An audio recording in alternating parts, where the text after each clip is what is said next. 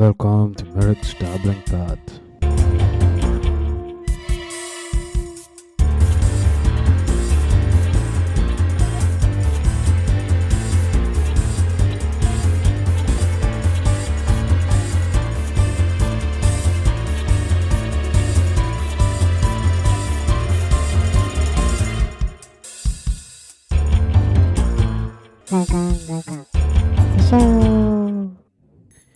Before we begin today's show, just a quick shout out to a great initiative. For all Bitcoiners in Asia, you should know that Bitcoin for India, which is a volunteer led group of Indian Bitcoiners, is organizing Asia's largest Bitcoin only conference on the 5th and 6th of November at Goa, India. Catch up with plebs from all around the world, be part of the conversation, join in on the various workshops, all while being surrounded by lush green forest and picturesque beaches. For more details, visit www.bitcoinforindia.org slash conference. That's Bitcoin for India as in B-I-T-C-O-I-N, the number 4, I-N-D-I-A dot O-R-G slash conference. Hope to see you there. And now, let's get back to the show. Hey Jake, thanks for making the time. I know this was like really last minute, and I've lately I've been put on to your podcast, which I've been, which has, like, yeah, it's really interesting, and like some of the guests that you uh, had on there. But let's start like, cause your podcast is like sort of similar to what I do as well, but but more focused on Bitcoin. But so let's start with your like, uh, can you give my audience a background about yourself? Well, absolutely. Um, first of all, so let me pronounce correctly. So it's Meyrick. Is that how I say? It? Meyrick. Yes, that's right. So Meyrick. Yeah. First of all, thank you very much for um for getting in touch today and um, asking me on to your podcast. It's always great to meet new people, and I love the way that everyone's very open and willing to you know get in touch, etc. So yeah, thank you for that. Uh, my story. Wow. Um, we've only got an hour. I mean, I could I could talk too long, so I have to be very careful not to talk too much. Um, but I think the the best way for me to start this is what I'm doing right now, which is I have a podcast. It's called Bitcoin with Jake. Um, it touches on you know basically every single subject I've ever come across. To be honest, as mm. the innovation that's happening in what we call money, what we know as money, is it's quite incredible. Um, whether you're interested in subjects such as human rights, whether you're interested in economics and finance, whether you're interested in history, whether you're interested in sustainability and long term decision making, there's something for you in this subject. Um, so yeah, I, am a podcaster in my spare time. That is, uh, I have a job in what I call the fiat mining uh, space now. So I work as a shipping broker. I'm right. helping to move large quantities of dry bulk cargo around the world, um, mm. specifically in the dry bulk space. So coal, iron ore, grain, sand, cement. Um, mm. I've had two stabs at this particular career. So five years from 2011 to 2016. And then I spent five years in startups, um, trying to get businesses of my own going and doing some angel investing. And none of them worked out. So I ended up back as a shipbroker. Um, mm-hmm. Um, I'm also a dad and I'm married and I've got my second baby on the way in a couple of weeks' time. So, yeah, lots going on, Meyrick. Yeah but like uh so when was the first that you got introduced to bitcoin? Like just let's just get straight into that bit then. Sure. So uh, i bought my first bitcoin in 2015 okay. Um i had a friend i always say this shout out to dan burke if he's ever listening. Uh, i was based in singapore at the time and yep. dan was like mate you've got to have a look at this bitcoin thing. And i was like okay. So I did, and with a very, very small percentage of my portfolio, I bought some Bitcoin. I didn't really know what I'd bought. I didn't really mm. know why it was important. Yep. And um, it was my first kind of like step into the space as a as a Bitcoin hodler, as it's now described. Mm-hmm. Um, that was December 2015. We had a nice little bull run at the time, so I decided to sell some and take my girlfriend at the time, my now wife, on holiday to Japan, and then we did some travel in 2017. There was what's known now as the block size war. So there was right. a, a, big internal fight within the community of Bitcoin mm-hmm. about uh, how to build out the technology that's underneath it. And I was a bit sketchy about what the result would be. And frankly, no one knew what was going to yes. happen. So I sold some more and, um, you know, I'd made some great gains. I'd made, made yep. I think maybe like a, uh, 8x on my initial purchase and you're like well jake this is the best thing you've ever bought so don't be scared to take some profit Yes. um, I also amusingly, and after the hard fork, um, got a whole load of extra Bitcoin. This is January of 2018. Um, and just to highlight some of the silly things I did with my Bitcoin. So I was basically I was going on holidays. I was Mm. selling it for um, very short term uh, needs. And I even went as far as exchanging Bitcoin Cash for a 1980s Mercedes SL classic car um, Nice. from a rapper in a North London car park. And I sold it about two months later for roughly the same equivalent of what I bought it for, but in Okay. Yeah. pounds. So Yeah. I kind of cleaned my Bitcoin Cash uh, quite nicely in a sense. But Yes. um, it was a useless car, and I just I just wasn't thinking about Bitcoin in the same way I do now. right. And that that meant that so from 2015 to 2018, I sold off roughly 75% of what I owned. It Yeah. was probably maximum 10% of my um my kind of brain like what what's the right way of describing this? Um my day-to-day life, how much brain power I put into Bitcoin was still very small as a proportion to everything else. So I was Yep. more focused on other subjects, shall we say. Right. Um, and I eventually, I essentially forgot about it. So from 2018 all the way through to 2020, when we saw the kind of the pandemic um, Mm. ramifications globally, and yeah, really, I can pin it to a point at which I saw a, a YouTube and the very now famous Michael Saylor um, on a interview with Raoul Pal on Real Vision, which at the time I thought was a good source of, of investing information. Um, I can remember specifically the title. It says Bitcoin infiltrates corporate America. And Right. as we know now, Saylor had gone off without telling anyone in the market per se, getting his lawyers, getting his accountants, all Mm. these stock listed approval, regulatory required steps to be approved. And he went and bought $400 million worth of Bitcoin. Yep. And that was just a massive moment. It was really when I looked up and I thought, oh my gosh, this stuff I've been playing around with is actually like an extremely legitimate investment. And wow, what an opportunity it represents. And that's really what kicked off what is now the last two years of complete, like every waking hour has been spent learning and reading and watching Yes. and listening to things about Bitcoin. Yep. Um, and I guess an important part of that Michael Saylor story being uh, to rewind my personal story. Um, uh, it's now well, well over 10 years ago. My father sadly died. He was only 48 at the time.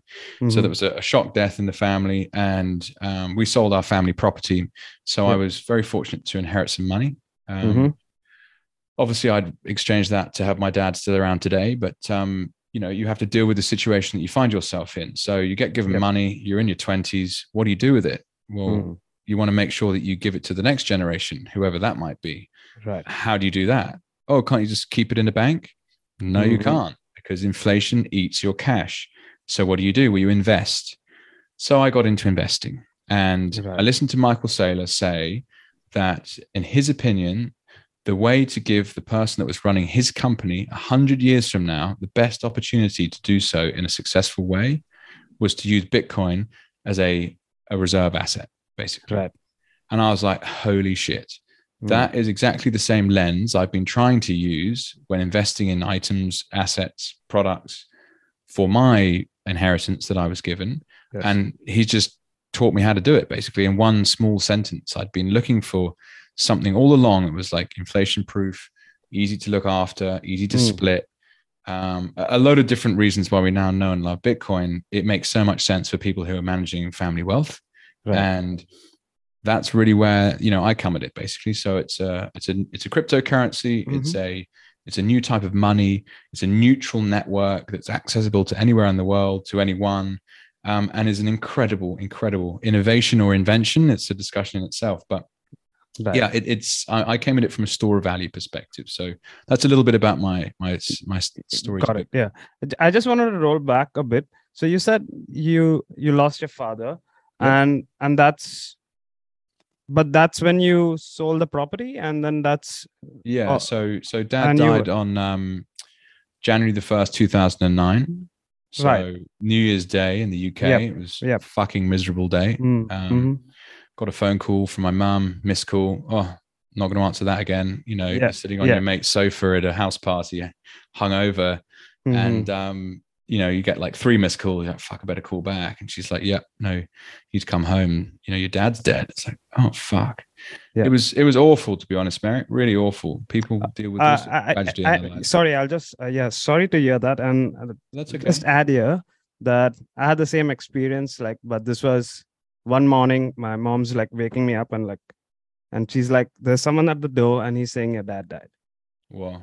Yeah, and like my dad had just gone for his jog and he does that every morning. And like and he had a heart attack at like while jogging. And this was wow. probably yeah i can't remember five six years ago. Like yeah wow. yeah yeah it's intense isn't it? Yes yeah. and suddenly everything changes. Yes you, know, you just yeah. didn't expect something like that to happen. And oof, you know life's different. Mm. um, and then you have to just cope. Well how do you cope with it? In many different ways. Drink right. drugs running away from home you know you name mm. it there's lots of different things. You, at least yeah. i tried to do to kind of mask the pain but, yeah um, yeah, so that mm. was 2009. And Meyrick, thank you for sharing that as well. I find more often than not, many of us have a lot in common when it comes to losing our nearest and dearest. And it's yes. very bonding kind of subject, to be honest, because you yep. just, you know how it feels. It's, yes. It's tough. And I was just before recording, I was listening to your podcast with Robert, Robert Breedlove. Yes. And then yeah, I spoke about and, it as well. And he yeah. spoke about it as well. Yes. Yeah. Yeah. Yeah. No, it's, um, yeah, that was interesting. I didn't expect him to say that, right? But until you share a a comment like that, then you just you don't hear these things. Mm. So yeah, so to, to answer your question, so Dad was 2009. By the back end of 2010, so within two years, yep. we'd sold his house, and he hmm. inherited mm. it from his father, and his father inherited it from his father. Right. I was the eldest son. Mm-hmm. I would have, in theory, inherited it from him. It was in his will that I would get it, but the day we decided to sell, it became a, a family discussion and there was a trust and there's a whole load right. of um, kind of backstory to all of that. But mm-hmm. the, the, mm-hmm. long story short, a percentage of the value of that family home was in my hands yep. you know, at a very young age, and I had to work out what to do with it. Mm. Um, and here I am. I mean, roughly my my investing career is now. I'm ten years in. Yep. Um, I've made some great investments and I've made some shit investments. And I guess yep. that's just life, right? They call it tuition fees. I would argue yes. it's, yes. it's, you know, I'm just currently trying to exit a, a, property position in, in London. Right. And I've been smashed, literally smashed. And I just got it, got it wrong. And these things mm. happen. And, you know, I was making big decisions as a 25 year old that I didn't understand the ramifications of getting it wrong. I only yep. saw the upside. I didn't see the downside. And mm. hopefully you, you, you gain from these things. Um, yes but yeah, so yeah, that's that's yeah. I mean, we can talk more about all sorts of different things. You you tell me what we want to go to. No, no, no. So so yeah, so since you got that money, but then that's where you decide like that's where you were forced to or you were compelled to like uh figure out how to invest that money or save that money for the next generation of yourself, right? And then but you found Bitcoin and you realized like Bitcoin 2020. And in that interim period, you were like probably investing in some other assets investing in property and yeah. But and also like like since you found bitcoin around 2016 i think you mentioned or 2015 uh did you uh, like was there like i think ethereum cropped up somewhere around 2016 so did you dabble in any of those? You you did use bitcoin cash but did you like get into ethereum mm, or any of mm. those other cryptocurrencies that were around then? So um I guess to just to take it take a step back in a sense. So uh, you've mentioned two words that are really important to define. So one is invest and one is save. Yes. Now, I actually just want to save. Mm. I don't necessarily want to be an investor. I want to take the value I've been given and I want to make sure that it's safe and it can be passed on to the next generation. Now, the problem in a a scenario like we all find ourselves in currently, where central banking has become the de facto way of running economies. Uh, mm-hmm. Uh, they're extremely influential. I, I, went through a business school, did an undergraduate in business management. I studied central banking. I studied all these subjects that are, in hindsight, very supportive of the status quo. And you start to peel back the onion slightly, and there's all sorts of different incentive models that don't make sense. And you have to start unlearning stuff. That's as far as I've come. But yep. um, the the way that they are as a result of being a central bank working in cahoots with government now these exist pretty much as a structure all over the world but the federal reserve is probably the best example because that tends to be the most powerful and the us dollar is the reserve currency of the world mm-hmm. um, they can print more of it whenever they want. So what does this mean? Well, this means that currencies are inflating. All of them are inflating, and historically, every single fiat currency ever invented by humans has failed. Why? Because having your fingers close to the money, the honeypot, it's it's it's impossible not to to delve your fingers in there. And yeah. you take a little bit to pay off those little bits. You have to take some more, and then you take mm-hmm. some more, and you take some more, and before you know it, you know I've heard people describe monetary modern monetary policy today as like a heroin addict. You know, each hit mm. you go back for more. So right. we saw a four trillion dollar stimulus in the states back in 2020. Yes. The next one is what we're all watching for, and I think yes. the Bitcoin bull run is going to be brilliantly timed to it. Funnily enough, as the supply side gets squeezed, yep. is when are the Feds gonna when are they going to start easing the rate hikes? You know, when's that going to yep. happen? We don't know, but as a 23 year old, you know, I've got this money. I'm in a world in which the the British pounds I were given, if mm-hmm. I just sat them in a bank, the purchasing power, which is to say the things I can buy with a hundred pounds in, mm-hmm. you know, so let's say this was 2000 and for sake of argument, let's say 2012. Yeah. So 10 years ago. So the amount of stuff that I can buy with a hundred pounds in 2022 is different to 2012. So I've lost purchasing power over the last yeah. 10 years. So my 100 pounds no longer buys me as much stuff. Why is that? Well, because people are able to print more pounds. Mm-hmm. So I don't know what the actual statistics are for British pounds. I can't remember, but roughly 40% of all US dollars in circulation have been in input to the system in the last five years. Right an absolutely yes. extraordinary amount of money printing has been done. So what this means is you have what's supposedly cash, your your reserve balance, your reserve asset, mm-hmm. it's dwindling in value over time.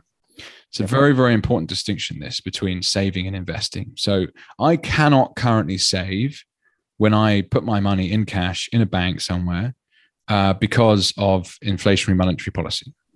Yep. So what do I do? Well, I have to invest. Investing means I take risk. I can buy mm. any kind of asset I want. I could buy a classic car. I could buy a cryptocurrency.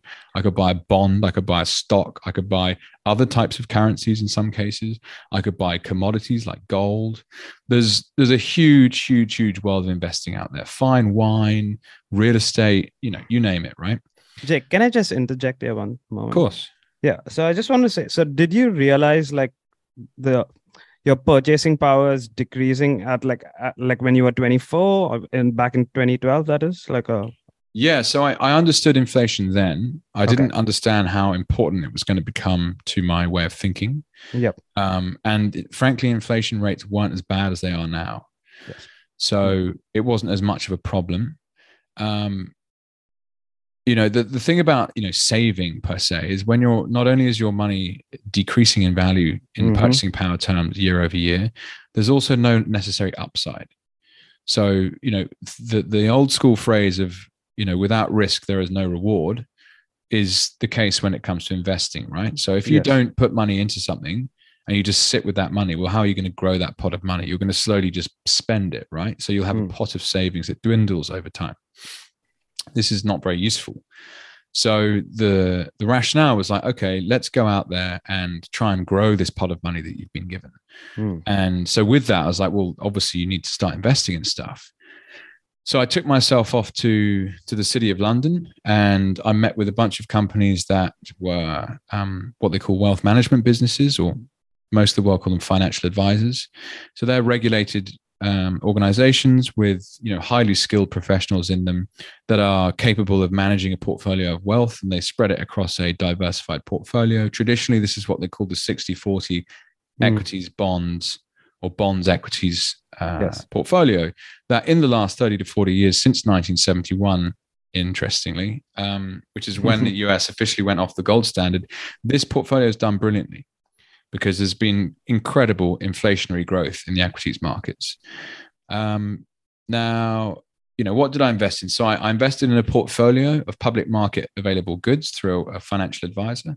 I took 50% of my money and put it into that. And I took another 50% and I went into the London real estate business. So I was buying, I bought apartments with um, leveraged debt. So buy to let mortgages and did renovations and sat on them. So I created yield from having tenants in there and creating rent.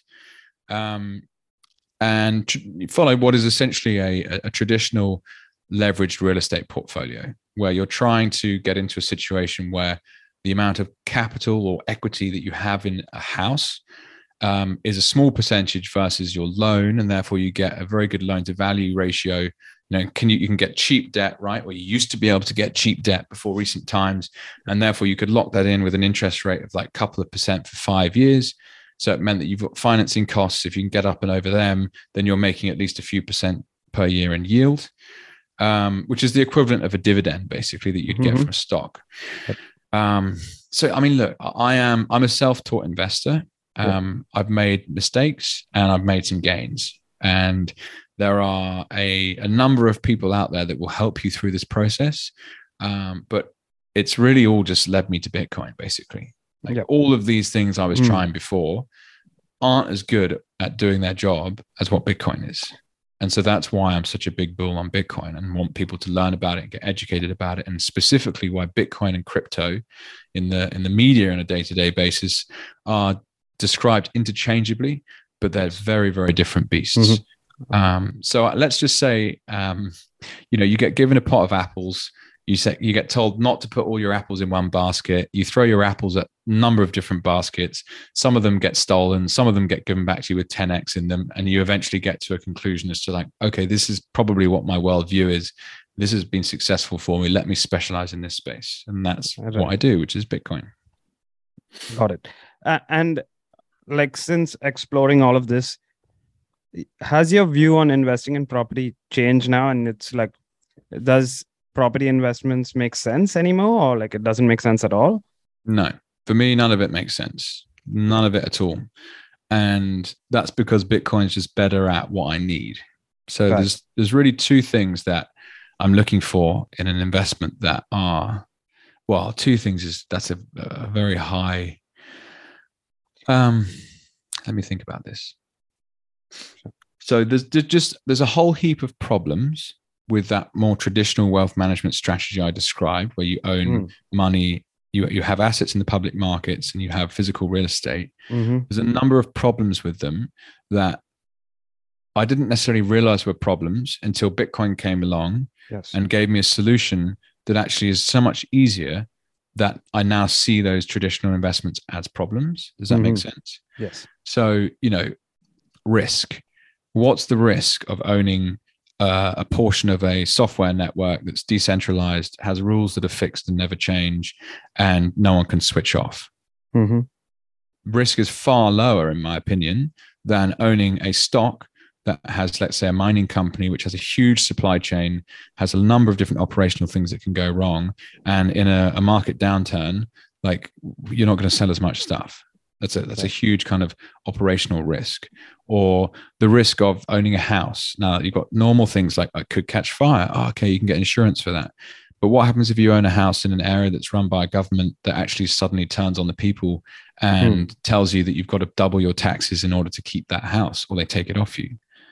you know you, do you truly own those things mm. and i think that the the second part to this then is then ownership so what's the risk of doing something? But then equally what does it mean to own something? So when i have a a bitcoin in a self custody setup that only me is the, i'm the only person in the world that can move bitcoin out of that wallet that's the closest to true ownership of anything i think humans have almost ever come. There are there are people out there that will describe this in a far more eloquent way than myself. But now, let's take three examples here. An equity, uh, a piece of real estate, and a Bitcoin. Hmm. What does it mean to own these three things? Well, if you own some equity, you have a you know a share certificate hmm. and it's likely been purchased via some kind of regulated exchange and it's done within a jurisdiction so the united states or the united kingdom or australia um, with real estate you get a piece of paper that says i own this place it's 400 square meters it's in southeast uh, Melbourne suburb somewhere. And it's the state government of Victoria that gives you the ability to own real estate within their fiefdom. And then you've got Bitcoin, which is here is a wallet that you control with a key that no one can take off you, with a passphrase that could just be in your head that they can't decipher. And it's very obvious to me that of those three, one is clearly the most favorable in terms of ownership because you can go anywhere with it at any time at no cost. The others you can't necessarily take with you and are very, very open to um, government or, or any kind of nefarious party removing them from you. I mean, an example being look at um, Chelsea Football Club in London recently. Roman Abramovich has lived there for 20 years. He has done God knows what in Russia. I don't know, but they've just taken it off him. Sorry, mate. We're just taking your football club. And Right. you go, okay, well, he didn't really ever own it, did he? Mm. He was just, you know, chartering that football business whilst the government allowed him to. So, yeah, I mentioned risk and I mentioned ownership. Um, Yes. People's opinion of risk is different. Everyone needs to make up their own decision. Um, but those are some of the things I think about when it comes to like, okay, what do I need? Now, third angle to this, and I'm just rattling this off the top of my head. I really should sit down and kind of articulate this better. But um, the other is obviously return on investment. So Hmm. where where can I get the best gains on my money? And you know, you only have to listen to some of the experienced traders in the Bitcoin space or investors, long only investors as well. They look at something called risk reward, and they look at Bitcoin as the best risk reward trade they've ever placed in their lives. This is 30 year old, heavily experienced, uh, sorry, 60 year old, heavily, you know, 30 years experience going, this is the best bet they've ever made. What they mean by that is you could go from $20,000 down to 15. That's a 25% drop in the price of your Bitcoin. That's a big downside in some people's eyes. But look at the stock markets year to date. They've been all over the place, right? Is that any better owning equity?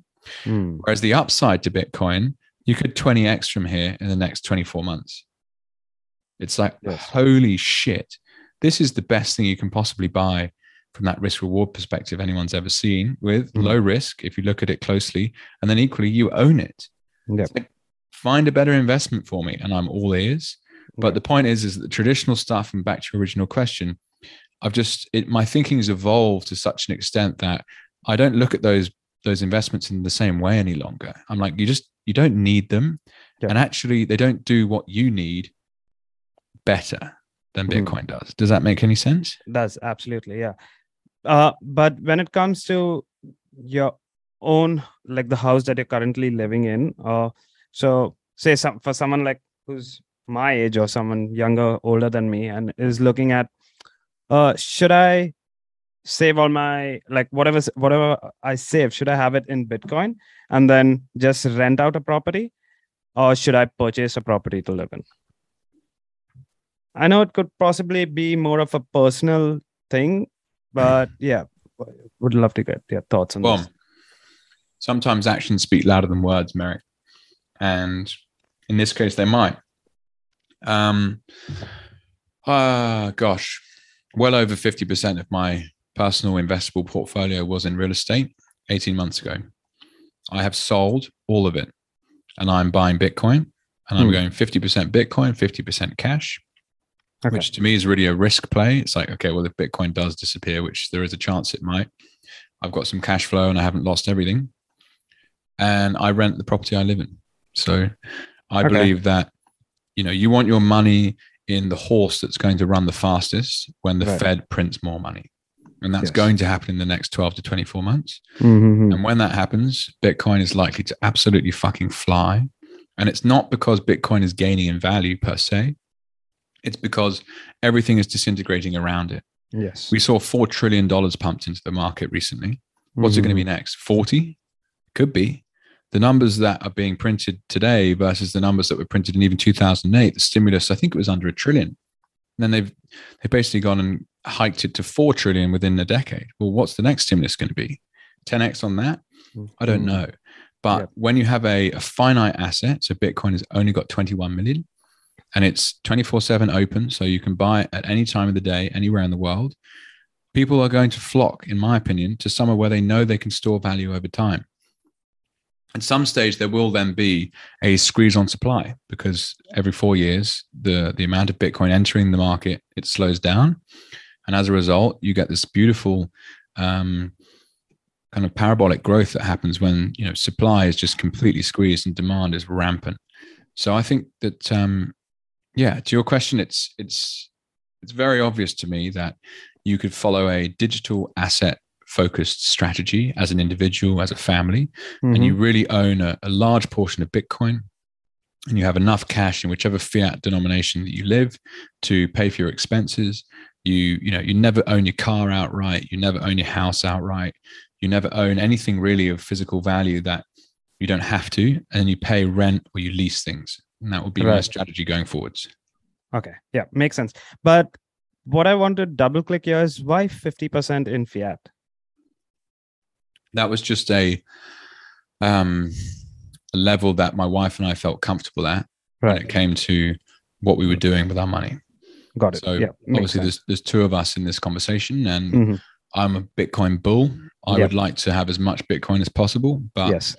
not everyone believes in it as much as i do in particular Sure, in my own sure. home so Sure. um that was just a okay i'm pretty sure it's going massive but Yeah. you know let's let's let's see Of course. it's not Uh, yeah, you can choose not to answer my next question, but I just wanted to know, like, have you explored at your self-managed super fund, or you just like, I'll let the let that be aside? Uh, well i only moved to australia recently so my super is tiny to be honest but okay, yeah I, i'm I, I only buy bitcoin in my self-managed super so it is your self-managed super. So you do have a self-managed super. i have a i have a very small self-managed super fund yeah Okay, so okay, so it's not it's not part of any other fund, like Um, well, I have personal assets that are Yeah. not part of the Australian super system, right? So they were before I Ah, moved to. Australia two years Yep. ago. I owned this Right. stuff already.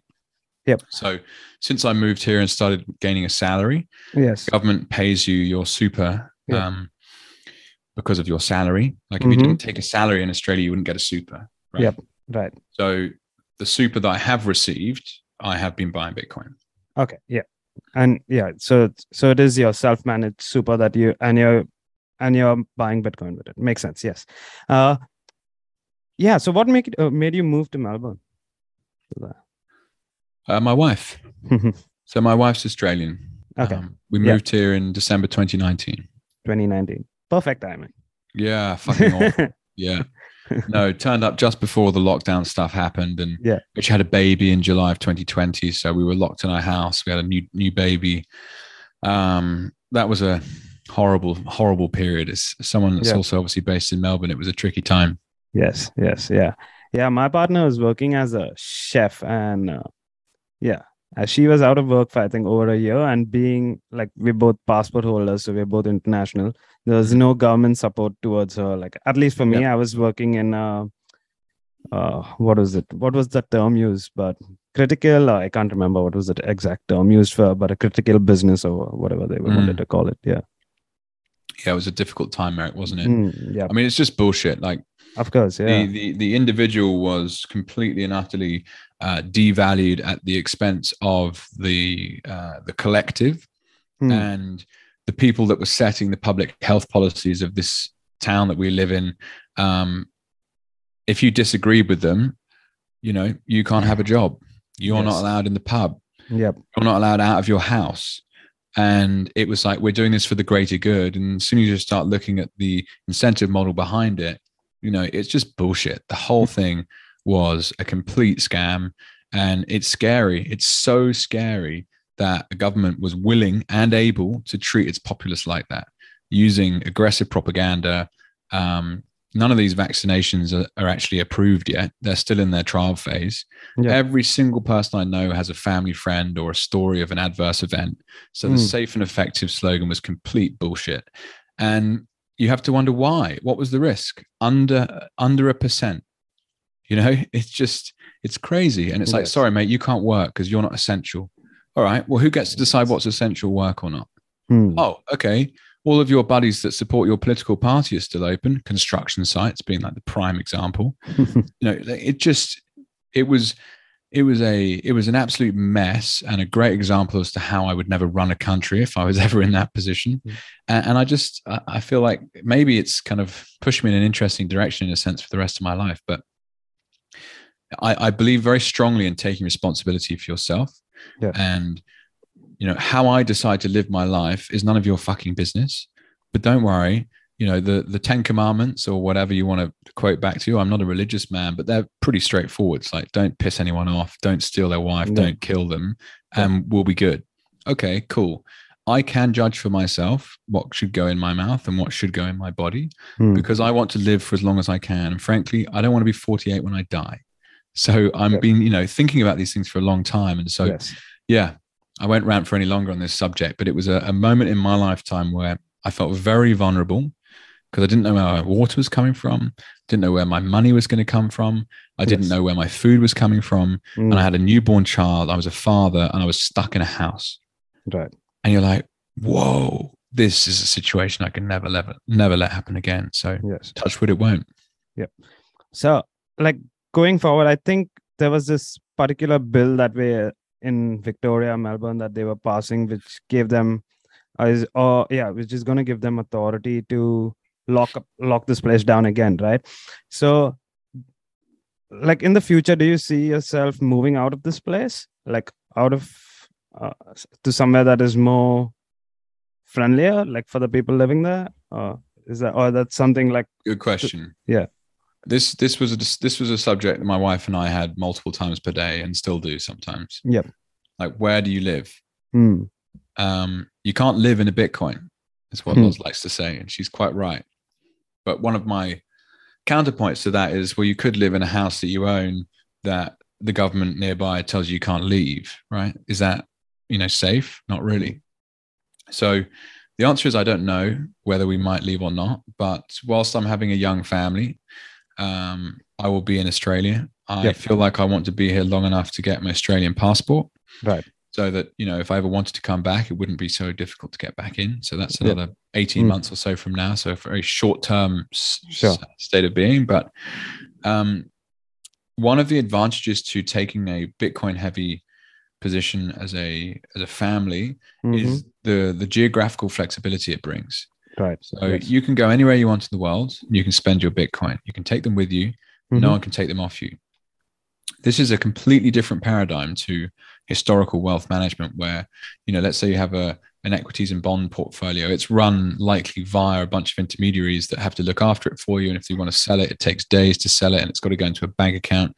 You have to register all this stuff with the local government and pay taxes. And Yes. not that I'm not willing to pay tax. It's just that it's just a more laborious process to access your wealth. Hmm. And finally, you know, owning owning physical real estate is the ultimate kind of anchor to a place. yes. Whereas I do believe in the concept of free markets and the idea that a place is treating you poorly, you know, instead of arguably, instead of marching on the streets and saying, fuck you, you just leave. Yes. And over time, they make it more and more egregious to live in a place. The most productive people, they're not going to stand for it. They just say, Mm. look, I'm leaving. And with a Bitcoin heavy position, you can do that.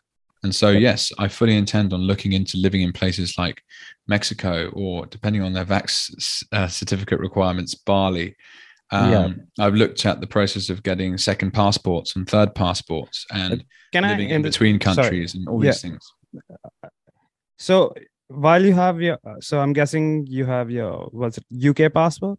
I have a? UK passport, which is Yeah. where I grew up. Yeah, and do you, uh, can you hold like does UK allow you to have dual passports? Yep.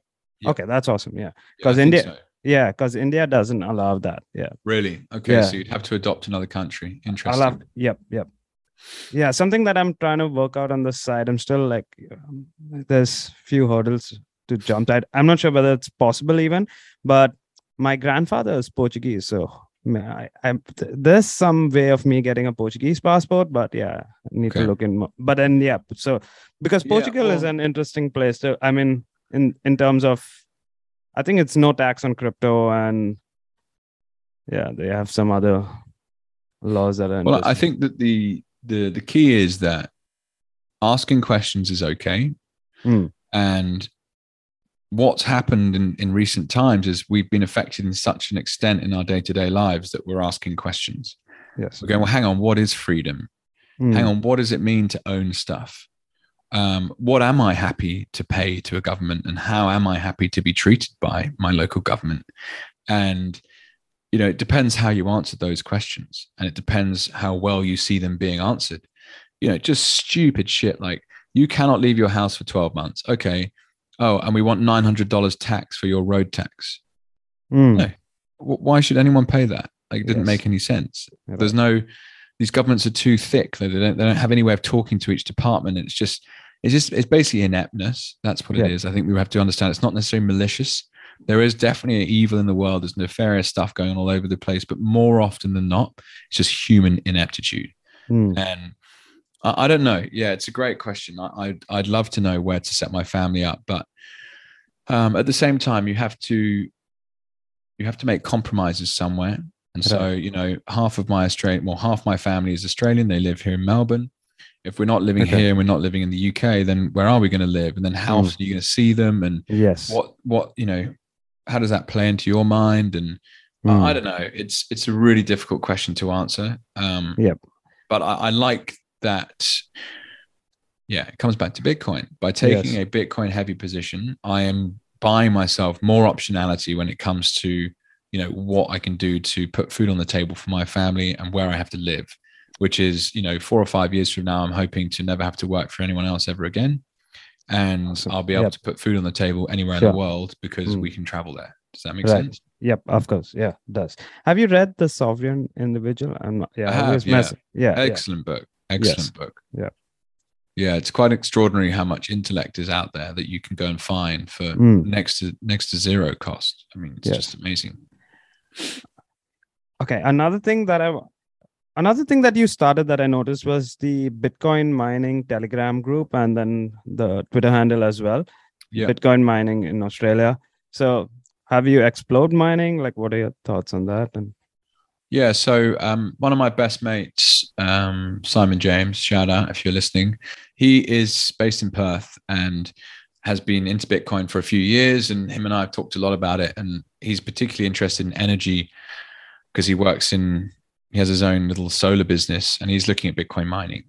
Um, and so we were chatting about it a bit and i said okay well it's not lot what i can bring to the table. Maybe i can start something. And anyway so i built this telegram put this telegram group out on twitter and we had a bunch of kind of online meetups and um, there's now i don't know three four hundred people in the telegram group talking about bitcoin mining all day long so it's it's been quite an extraordinary kind of um, bit of organic growth. So when it comes to mining, I'm not an engineer. Hmm. It's a very engineering heavy space. Um, it requires an understanding of computer science. It requires an understanding of energy and energy networks and how to Yep. you know harness all sorts of different energy forms, whether it be gas or um, other types of you know electricity generation sources. Um, I would say that what I've learned from it is, well, it's one of the reasons I'm so bullish on Bitcoin is that the network that is backing it up is just it's it's the best computer network that's ever been built by mankind, yes. and it's the most brilliant defensive system. Like to actually kill it is Mm. next to impossible. Like no one's going to be able to kill it, and it's Yeah. only through my investigation of Bitcoin mining that I've understood that. Mm. Um, I'd love to be involved in a Bitcoin mining project. I don't have anywhere on my property to actually have any home miners, so I've not tried it myself yet. Mm. And any of the projects I have been working on, they're just they're just slow. They take time. Um, you know, for example, we're looking at a project that's up in Queensland with a big oil and gas company that have some um, flared gas opportunities Mm. and trying to get you know anything up and running just takes a long long time because there's Yeah. regulations you've got to teach the oil and gas company what the benefits of it are how to actually do it very few people in australia have got any kind of large scale bitcoin mines up and running so it's it's a very very very new industry but i would say that australia is arguably one of the most interesting places to bitcoin mine given yes. it's so fucking massive and what bitcoin mining does is it's like a buyer of last resort so Mm. it's a way of, of monetizing energy anywhere as long as you have an internet connection. So Yes. traditional energy assets, and this is something I work with a lot in the shipping space. You've got a Mm. coal mine. Well, yeah, hang on. You find coal, great. Who are you going to sell it to? Ah, thankfully, there's a city of 12 million people just a few miles away. Great. Well, what if there's no one nearby? Well, you've got to ship it somehow, or you've got to truck it, or you've got to rail it to port. You've then got to move it halfway around the world. So, as a shipping broker, I move cargo from Australia and all number of other kind of coal producing nations all over the world. People buy this stuff. They move it hundreds and hundreds of nautical miles in order to Mm. burn coal, either to create electricity or to put into steel mills or whatever they might be doing. Right. So Bitcoin enables you to monetize that coal at source. So you just build a generator at the coal mine, you pump Hmm. the coal through the coal mine, uh, the generator, and you sell that electricity to Bitcoin mining hardware Mm. that is then paid to solve you know complex complex complex um, math problems mathematical problems in order to you know create the extra blocks yes this is a innovation that really no one understands the the beauty of it or the Mm. benefit or the potential so yeah i'm i'm very bullish on bitcoin mining long term as a kind of infrastructure play as an investor but equally as an ability to make us more energy efficient. Yeah. And um, though it, it'll change the face of the world. I mean the, the ability to create energy in far-flung places that couldn't previously have it created means we're going to have you know if you think about most of the global populations in urban areas that are generally speaking at the mouth of rivers. Yes. you know we live in ports. Yep. you don't need to do that any longer you Mm, can live in the middle of fucking anywhere as long as there's energy. Yes. Um, you know whether it be a big a big waterfall or huge stranded natural gas deposits any number of different things. Yep. i'd say the main thing that's holding australia back at this stage is the regulatory environment's not as friendly as it could be and it's Mm. much better in somewhere like the states. Okay. Um, and so yeah there's there's some there's some issues to that but i'm sure we'll see a lot of bitcoin mining in australia in the future. Yeah i mean it in and just using methane from like uh, what's it landfills right like that can be used to mine bitcoin as well capture anything methane can be. yeah yes so so capturing really it doesn't, methane it doesn't matter uh, it doesn't matter what energy Hmm. asset you have. Yep. If you can run a turbine from it and therefore you can generate electricity, hmm, then you can arguably create a Bitcoin mine. yeah the like problem is, is that Hmm. the the the cost of energy that the Bitcoin mining network is able to access is extraordinarily cheap. yes So, you know, I could have 50 blokes on a, a bicycle machine that runs a turbine that creates electricity, but the amount of electricity you're going to create is going to be very small Hmm, and it's going to be very, very expensive because you have to pay humans to be on a, you know, basically a rabbit wheel. It doesn't yes. make sense. You will be up against, like, for example, one of the reasons why the Chinese were the market leaders in Bitcoin mining was because they have all of these dams in, you know, the Himalaya regions of, of China that were Yep. hydroelectricity dra- dams, Yep. but they couldn't sell all the energy. So it was a very simple process of going, okay, well, we can set up some some Bitcoin mines and we'll just sell the energy, if not give it away for free to these mining companies. Yep. So they were able to get zero dollar kilowatt hour energy. So you can't compete against that. Hence, you need to find energy that's um, that's in some way a waste. So that's why the methane flaring is a really interesting one because you know, regulatory environments are getting stricter, and so just simply burning gas into the into the air is you know a lot of environmental issues with that from a regulatory perspective. Um, Mm. Obviously, that's a wider discussion as to whether or not it's actually that big a deal, but um, the the point is is you have to find a distressed energy asset that's willing to you know create very cheap electricity Yep. to compete with the global um, mining network. Yeah we can go on talking about mining and like all this. Yeah it's another rabbit hole by itself. But one last thing that i wanted to pick your head on uh considering that you're now i mean you have a you have your first child you're getting your second one on the way. And uh yeah regarding schooling like how do you see that? Because recently i saw a video in the states where there's there's kids in the class they're probably 10 years old or younger all wearing face masks and then they were handed out crickets to tr- uh, to eat as snacks. Um, well, I mean, short answer is I'm exploring what it means to homeschool. Hmm. Um, I don't know exactly how that's going to play out. I currently have a kind of two tiered system with how I get daycare for my child, which is a local um, kindergarten and um, and a lady who comes to the house. Yep. Um, Ruby's only two, so it's still a bit early doors to really think of a long term strategy. But um, yeah, I mean, I, I seem to have this kind of maybe wishy washy vision of being a, a relatively mobile family that's able to live wherever they want. And Hmm. I'll be running a digital business. My podcast is going to get bigger and I'm going to be able to make money from that. And Sure.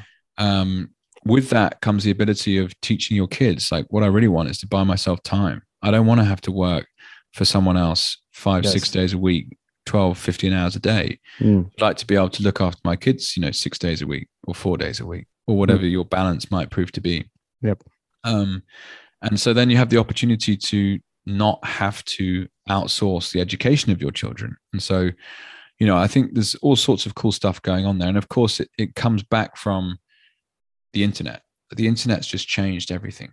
You can access some of the best teachers in the world for a fraction of the cost when you want. Yes. Now, that's insane. Why would you pay hundreds of thousands of dollars to send children to local private schools and they'll have to, you know, like simple one. Like here in Australia, there's a rule called no jab, no play. This Oh, wow. means that if your child isn't up to date with the government recommended vaccination schedule, they cannot access locally government funded childcare, which is most of the childcare. This is absolutely nuts. And there's all sorts of stuff where you could say, well, hang on, is that even necessary to give to a child that age when you look Mm. at the schedule that they're supposed to go through? And that scares the shit out of me, to be honest.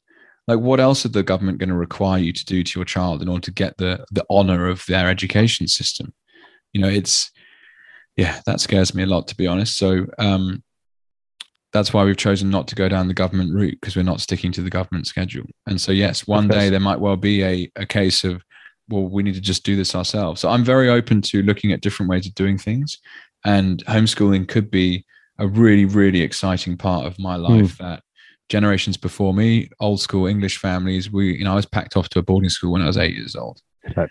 You know, the idea of looking after your child as a hands on dad is like, what the fuck are you doing, mate? you know so Yeah. it, it would be a big change but i'm i'm very open to the concept it just really depends how how i manage my commitments and how i fund our our costs as a family and how much time one Mm. can free up and how many kids we have and all that kind of stuff Yep. Yep. it would be cool though like Yeah. imagine it would be really cool having a, Yes. a less Yeah. you know, not being tied to a school curriculum not being tied Mm. to a school timetable not being tied to a physical geography and yeah there's just a lot of things that start to open up as potential when you're able to run a digital business Yeah, I know. And like I've been listening to Daniel Prince's podcast and he Yeah. talks about it often. So yeah, a few things that come to mind like is that say uh, yeah, yeah, I was in a traditional school as well. So say if I'm really getting into the science class and then half an hour later the bell rings and then now I go into a language class. Mm.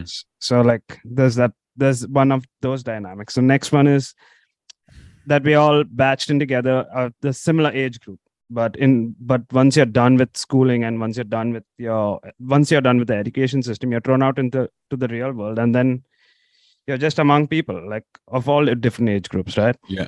yeah. Yeah i've got an episode with daniel that's going to come out soon. Oh Um, that's sick. and yeah. we're, we've we've chatted before. Um he's a great guy. I really i mean he's one of the large inspirations behind my current thinking but he's 10 Surely, years yeah. ahead of me you know his Mm. kids are teenagers now almost yep, yep. Um, but yeah, it, it's it's. I think the thing that he describes that really hit home for me the most was school doesn't teach discipline; it teaches obedience. Hmm. And it was a really like kind of almost profound comment because, you know, discipline is perhaps more translated as the ability to sit down and set your mind to something and either train to do something physically or um, learn a new subject in a way that was, you know, how you want to do it. Like right now, I'm trying to work out how to build my podcast, and I'm thinking, okay, I could have a better website, or I could have Hmm. show notes, or I could have, you know, all number of different things, cartoon of uh, caricatures of the guests, or you know, you name it. Right? There's a hundred ways you could improve it. Yes. Like, how do you monetize this thing? How do you grow the the the the audience numbers? And discipline is setting yourself a task of improving things but then also working out what's the best framework to do it. And Hmm. this is what i think.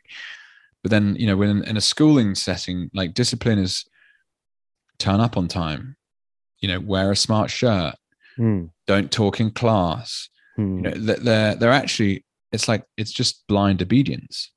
Why? Why do i have to do those things? And daniel just points out the kind of farcical nature of it in a brilliant way so yeah i, I really respect him actually and his um been a big influence already.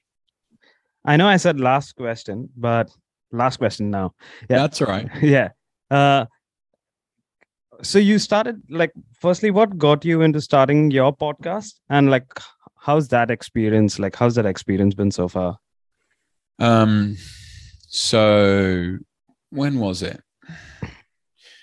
So I have a YouTube channel that's currently dormant called We're So Bloody Early. And I started it with two mates, Jigs and Matty. and we posted uh, roughly two about 20 episodes in total the first 10 was the three of us talking about our experience of coming to bitcoin Hmm. and the second 10 was with with guests Okay. um and you know i started i i created a podcast back in 2017 it was called the green adventure and it was all about investing in early stage clean tech startups so i Okay. interviewed entrepreneurs i interviewed founders sorry they're the same thing entrepreneurs founders i interviewed Mhm. investors um and i was really interested in podcasts as what at the time was something useful called deal flow so if you're an early stage investor Right. you want to see lots of opportunities. And those opportunities are basically pitch decks and op- and, and Yep. entrepreneurs and your deal flow is your number of pitches per year that you get to see. And the more you can see the better i.e the probability of finding a good deal in that flow comes uh, gets higher. And so i was always interested in podcasts in general and listen to them obviously all the time. Like everything i learn now is pretty much done via podcast has been for years uh, and I enjoyed that process back in 2017. So then I teamed up with Jigs and Matty and we did some YouTube stuff talking more about Bitcoin. And I just knew that, um, well, first of all, I found it hard to, uh, like to have a really deep conversation with four people, with three people interviewing one, for example, Hmm. really hard as a format. Yep. So I, I, I thought that one-to-one interviews were a better format. And thanks to Maddie and Jigs, I got up and started talking about Bitcoin in public. And Yep. through, you know, that kind of shared experience, I realized that I wanted to start a Bitcoin podcast of my own. And, you know, they were also interested in the wider crypto space as well. So I'm more interested in just specifically Bitcoin. Um, Got it. so yeah, I started, uh, I've done about 30 episodes now Yes. excitingly, as of the first of September, I'm getting sponsorship. So I've found a sponsor to start paying. Awesome. Yeah. Congrats, man. Is yeah, thank you very much. Very exciting. Um, and the journey is just beginning. To be honest, it's it's already been a, a very rich experience. Um, I've created already, you know, a new network of people, and I'm more excited than ever before that Bitcoin really is the most incredible thing that is going to change my life. It's going to change everyone's life that's in connection with it Yeah. if you bother to sit down and do the work and you get past all of the the misinformation the disinformation the skepticism there is something truly incredible going on in the world of money Mhm. and that specifically is a new type of neutral money that it, it, it embellishes a meritocracy in the world rather than what we have today which is you know a, a, a drastically unequal society where a small few control everything yes. uh, and it's just going to be the most incredible building block for entrepreneurship and arguably you know a true digital renaissance as a result of of solving this kind of last piece of the puzzle Hmm. um and yeah it's it's just amazing i mean you know i've spoken to people in guatemala i've spoken to people in um, in kenya in togo in parts of europe in australia in the states and there's all of these talented people converging on a neutral monetary network Yep. why is that Hmm. and that's what I explore. That's awesome. Thanks, Jake. Once again, thanks for making the time. And That's and all right. Yeah. Meyrick, I'd love to ask you a question if I can before Sure, we disappear. sure. If you've got another five minutes, that would be Of course. great. yeah. Yeah. So, just to to kind of throw the question back at you. So, um, what was you know the genesis behind your podcast, and why did you start it, and um, what did you want to learn, and what have you learned as a result of doing it? Sure. Yeah. So I think this was back in 2018. Like, uh, that's when I moved here to Australia. And then I was, uh, I made a few friends. And there's one particular guy that I used to, I mean, we used to study together and then we found work together. And like, so we always talking. And he's like, and he was big into podcasts. Like, I don't think I had gotten like what podcasts were. I mean, I was listening to Joe Rogan on and off. And like, that was about it.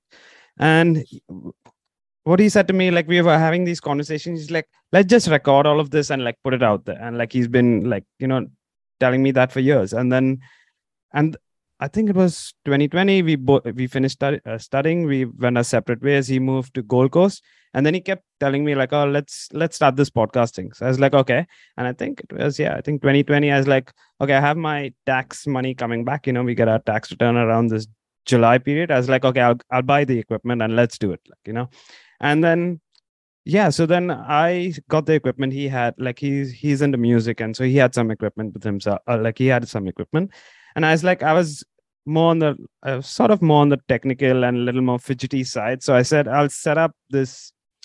I was I started exploring like we didn't know anything about like how to podcast like where do we put out the RSS feed and like how do how do we go about all of that right so I started exploring all of that and then I just created this podcast that I'm currently using and just as a test bed and I I just and at that point I was yeah shit coining a bit and I was like helping another friend shit coin. So I was mm. like, so I like recorded my first episode just navigating of how do you buy crypto and like how do you store crypto and like all this like best practices around, you know, having your seed phrase and all of that. And I put that out as a uh, first episode just to, I mean, just to see how it's going to look and how it's going to sound and all of that and then when i go back to this friend and i tell him like you know let's yeah let's go kick it off. And then he's like let's focus this podcast only on spirituality. Uh, and i was like uh like it yeah i mean it sounds good like but i don't want to i don't want it to be one thing. Like i don't want it to be just spirituality or just cryptocurrency or just so then we went our separate ways. He started focusing more on what he wanted to do. And like yeah since then i've been using this test bed and doing my own podcast since then. And the journey has been wild man. Like i've been meeting so many different people and like so many people that i would otherwise not like be able to speak to and like learn from them. And yeah it's been been exciting. And i think one other reason that i decided to do it as well which i didn't highlight is sometimes i think I tend to stutter while I speak and I'm nervous and I'm, I'm, an introvert. And I think like that's another thing that I wanted to like, okay, I'll do, I'll do this podcast to challenge myself and just to improve on those lines as well. Mm. Yeah. Well done. No, it's awesome. It's, um, it's a very rich process finding out like how to yes. speak to people, how to connect to people, how to learn from them. Mm. Um, so well done. Keep going. And um, thank you very much for having me on. Thanks, Jake. Yeah. Thank you. Thanks, guys, for tuning in. And if you enjoyed the show, all I ask is that you share it with one other person. And I also recommend that you use Podcasting 2.0 apps like Breez or Fountain FM. I'll link them down below. This will help you earn Bitcoin while you listen, and it'll also help support the show. Once again, thanks for tuning in, and I'll see you in the next one.